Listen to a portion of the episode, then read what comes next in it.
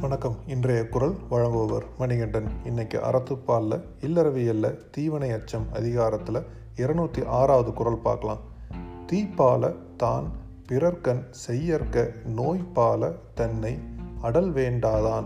அதாவது தீய செயல்களை செய்கிறதுனால வரக்கூடிய பழி பாவங்கள் வரக்கூடாதுன்னு விரும்புகிறவங்க அந்த மாதிரி தீய செயல்களை எப்போவுமே செய்யக்கூடாது. செய்கிறது மட்டும் இல்லை எப்போவுமே நினச்சி கூட பார்க்கக்கூடாதுன்றாரு.